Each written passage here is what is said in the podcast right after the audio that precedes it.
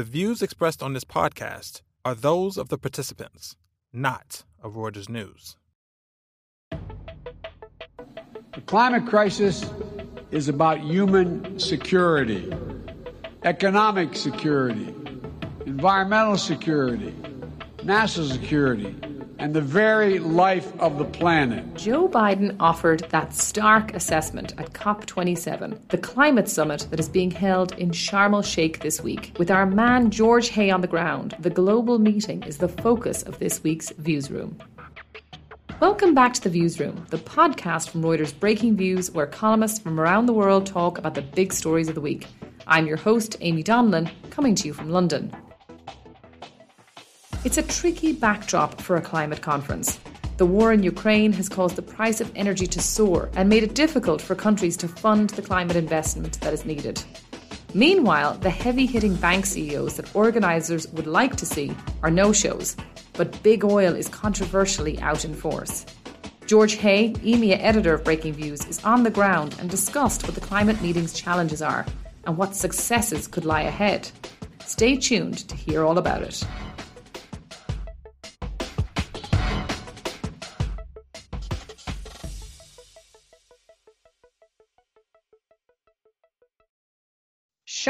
Sheikh, Egypt, is the setting for COP27. And my colleague George Hay, EMEA editor of Breakingviews, is there on the ground to tell us how it's going, what's being discussed in the background, and what I guess hope there is for the future. Hi, George. Hi there. Well, so I'm I'm curious, George. I mean, this is obviously a bit different from Glasgow, um, but I just wondered if you could tell us what what's your experience there so far. What is COP27 like, and maybe how is it different from what you saw when you went to Glasgow last year? Well, to be trite, it's a lot hotter, um, and it's a lot. Of, there's a lot of kind of um, uh, there's a there's a kind of sense that um, whereas whereas COP26 was a you know real the eyes of the world are on this event kind of feel to it. Um, COP27 is rather different from that in a negative way. And to be fair to COP27 uh, and its Egyptian organisers, it was already it was always going to be like that a little bit because COP26 was a massive standout event, and the um, event next year, COP28 in the UAE, is uh, when they're going to formally review how how, uh, um, how progress on the 2015 Paris Agreement on decarbonisation is is doing. Um, this one was always a bit in between, and so there's a slight feel of kind of uh, you know uh, it, it's not the be all and end all like Glasgow was last year, and also you know obviously there are other things going on in the world like the energy crisis. Um, I mean, in terms of what's actually being discussed and um, wrangled over, there's the usual stuff about trying to get more developed world cash to the developing world um, in order to kind of help them decarbonize, which is remains absolutely critical. That is always a very right, political um, bit of a nightmare, and it's not actually very clear what, what's going to happen with that. The one thing that is kind of rather concerning um, is that uh, they are talking. It's quite possible that uh, the uh, the upshot of this agreement at COP27 may be to kind of like water down the basically to, to water water down the, the target for um, maintaining global warming to 1.5 degrees uh, degrees Celsius. Like the danger is that's going to be kind of uh, watered down to 1.5 to 2 degrees. Now that may not seem like a, a lot, but um, it's it is a lot um, for uh, the amount that um, global warming can mess up the planet. And the reason why they're doing that is because there's a lot of um, countries that don't want to go as fast on decarbonisation or don't have the money to do so. And that is the kind of big question at the moment. And is that made worse, George, by the obviously the war in Ukraine and as you mentioned, sort of energy price spikes that it's harder for countries now, I suppose, to afford the sort of measures that need to be taken in order to yeah, those uh, targets. Absolutely. I mean, that's that's that's that's the kind of main reason why um, uh, political attention is is elsewhere. I mean, it's it, it, people. There, there, are some concerns on the ground that um, you know I have talked to people who say, you know, what the big danger with COPs is that they kind of just kind of wither on the vine, and as it becomes more likely or more concerning that we're not going to hit the targets, then um, people just start to not turn up at these things. Um, personally, I actually don't think that's, and I mean that that that is what some people are worried about. But um, personally, having talked to other people, there's a there's a real sense that um, COP28 in UAE may be quite a, a, game changer because there's a sense that um, the UAE, which is obviously one of the big world, world's biggest oil producers, um, if they were to kind of grasp the nettle, which they show some signs of doing, and and kind of you know become a big oil producer who's really really serious about um, the transition and kind of having setting detailed targets and plans for transitioning to renewable energy, uh, then that would be quite a game changer and it would really create a kind of quite a big, quite a different vibe to uh, where we are at the moment. Um, so, I mean, it's it's it's a bit uh, there's there's a kind of concern that there's a lot of watering down um, happening. But I think possibly the key thing is that, um, uh, and this is a theme of people I've talked to, is it's not really, there's a kind of understanding that there's a lot being done in terms of the rollout of renewable energy. Um, renewable energy is more cost effective than fossil fuel energy, particularly at the moment. And um, that is kind of motoring ahead. And uh, that is a cause for, um, you know, uh, optimism. And I think like you know exactly what they do and don't don't um, don't decide um, at the end of COP27, uh, even if it's a bit of a damp square squib. I don't think it's you know it's, it's not like the, the fight against climate change is over because there's a lot going on elsewhere. Absolutely. And I mean, there was in the lead up to COP27, there was concern that you know the the big kind of corporates, the big heavy hitters weren't mm. attending. I mean, is is that in reality what happened? Because I know that obviously the British Prime Minister Rishi Sunak changed his mind and did actually end up attending. I'm just kind of curious, what what what kind of people are you seeing there? Are you seeing some of the really big, the really big company bosses of the world?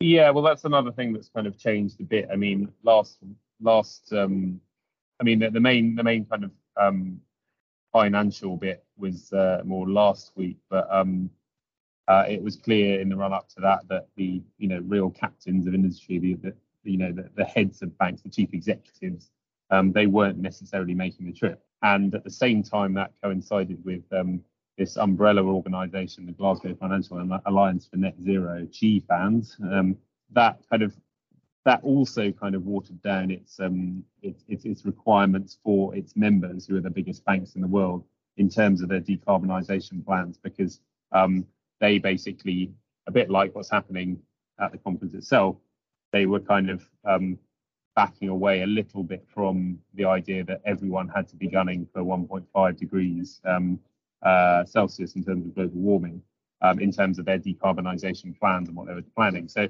um, so yeah, there's a definite feeling that that's it has kind of stepped down for the you know the biggest, the big business players, the big banks are not necessarily here actually, when it when it comes to the oil um, and energy uh, companies, there's quite a lot of them here. Um, the, CEO of Total, Total Energies, um, Patrick Pouyanné, he was here. Um, and in fact, actually, that's one of the uh, slightly controversial things because um, a lot of the kind of NGOs and the uh, uh, green focused uh, people here, they're all like why why are these big oil oil companies here? Why why is Aramco here? And you know they're part of the problem. Um, I can and I totally see where they're coming from on that. And they were slightly kind of a lot of them weren't really invited to Glasgow last year at COP26. Um, but I, personally, I have a slightly kind of uh, contrarian take on that, which is like what you what you increasingly see is um, the, important thing with um, green investment and um, the energy transition is that you kind of need to go where the emissions are. And you kind of need to get these big emitters like the big oil companies to do something. And so to do that, you need you need to have them in the conversation. Now, to the extent to, to the extent they're just turning up and greenwashing, that's uh, obviously no help at all. But um, the the hope is that that's not what's happening. Absolutely. And George, you were lucky enough to, to chat to some people who were, were were good to go on the record. Uh, could you tell us a little bit about those conversations? Yeah, so um, I spoke to um, James Cameron, who's uh, uh, a senior kind of climate advisor going back um, over the decades, really, and he's, he's a veteran of many COPs. And I was asking him about um, how much of a problem it was that COP27 was uh, risking being a bit of a damp squib. Um, and he he he was actually kind of um, he did make you know, two key points, some of which we've already kind of discussed. Like first, firstly, he's a very big believer that it's not about just the text, what's what's what's in the text at the end of the the um, uh, meeting. It's kind of about the conversations that are going on around it and what it says for decarbonisation.